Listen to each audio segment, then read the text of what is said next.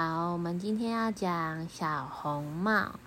从前有个可爱的小姑娘，谁见了都喜欢，但最喜欢她的是她的奶奶，简直是她要什么就给她什么。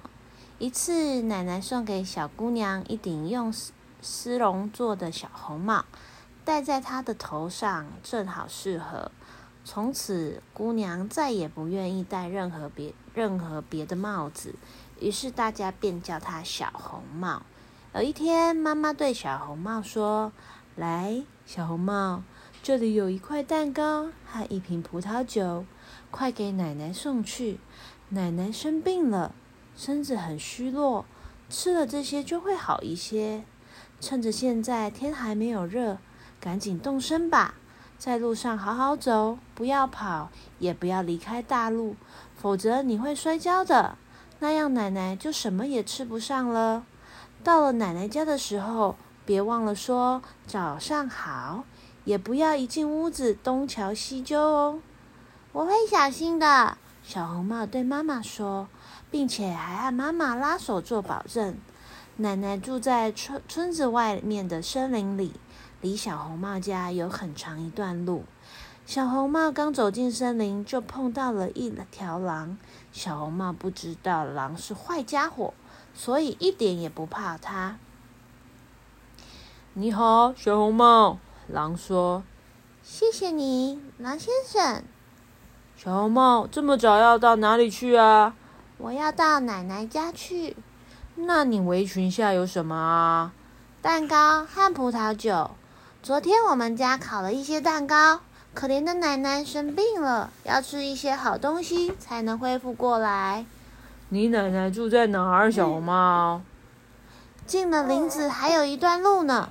她的房子就在三棵大橡树下，低处围着核桃树篱笆。你一定知道的。小红帽说。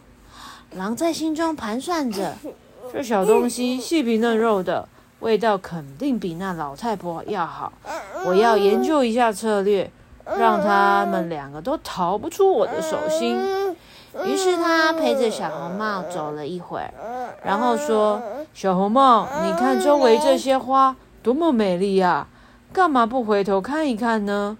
还有这些小鸟，它们唱得多么动听啊！你大概根本没有听到吧？林子里的一切多么美好啊！”而你却只管往前走，就像去上学一样。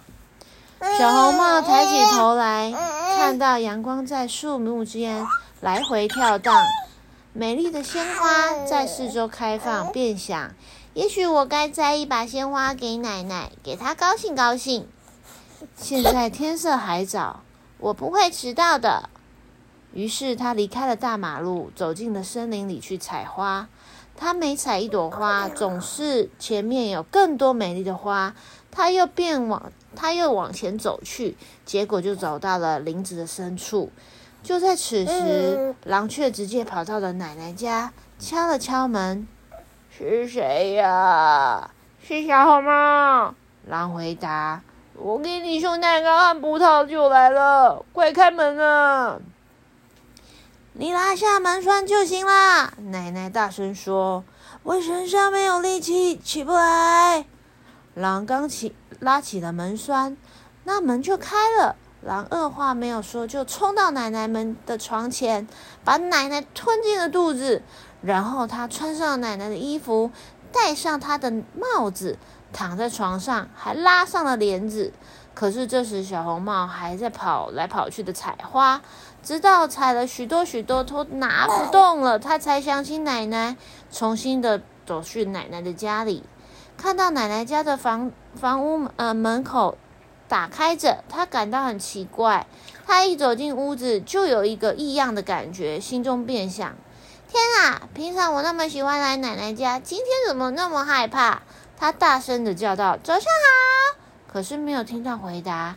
他走到床前，拉开帘子，只见到奶奶躺在床上，帽子拉得低低，把脸都遮住了，样子非常奇怪。哎，奶奶，他说：“你的耳朵怎么这么大呀？”为了更好更好听清楚你说话呀，乖乖。可是奶奶，你的眼睛怎么那么大？小红帽又问。这样可以看清楚你呀，乖乖。奶奶，你的手怎么这么大？可以呀，可以好好的抱着你呀。奶奶，你的嘴巴怎么大的很吓人啊？可以一口把你吃掉啊！狼刚把话说完，就从床上跳起来，把小红帽吞进了肚子里。狼满足的食欲之后，便重新躺到床上，呼呼大睡起来了。他的打呼声震天，一位猎人刚好从屋前走过，心想：这老奶奶打鼾的声音好大声哦！我要进去看看，她是不是出了什么事。猎人进了屋子里面，来到了床前，却发现躺在那里的竟是狼。你这个坏老坏蛋！我找你了这，我找你这么久，没想到你在这里找到你。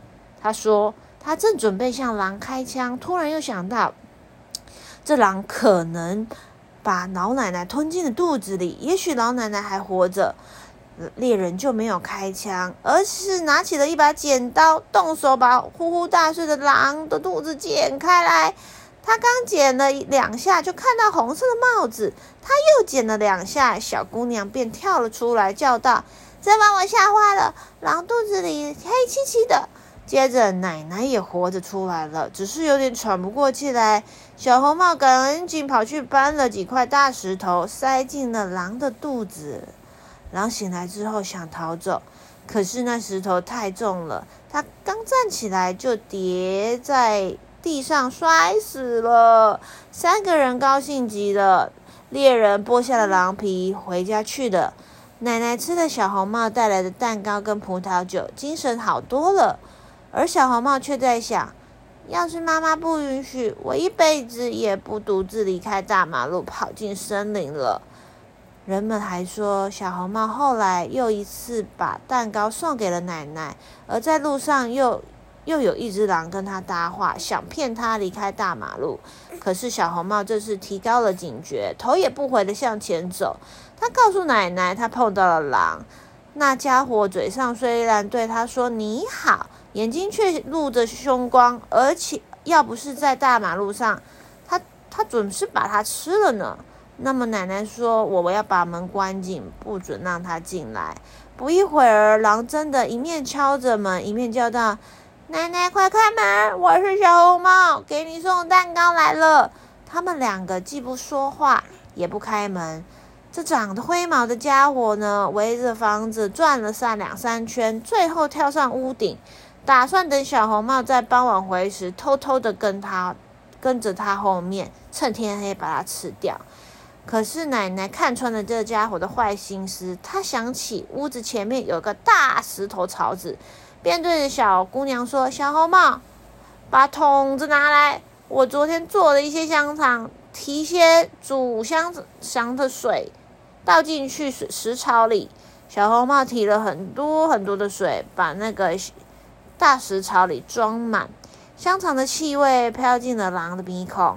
他使劲的用鼻子闻啊闻，闻啊闻，并着朝下张望着，然后把脖子伸得很长很长，结果身子开始往下滑，从屋顶上滑了下来，正好落在大石槽中，淹死了。小红帽就能高高兴兴的回家，从此再也没有人可以伤害他喽。弟弟，妈妈讲完了。可是妈妈觉得大野狼好可怜，你觉得呢？好啦，我们准备睡觉喽，晚安。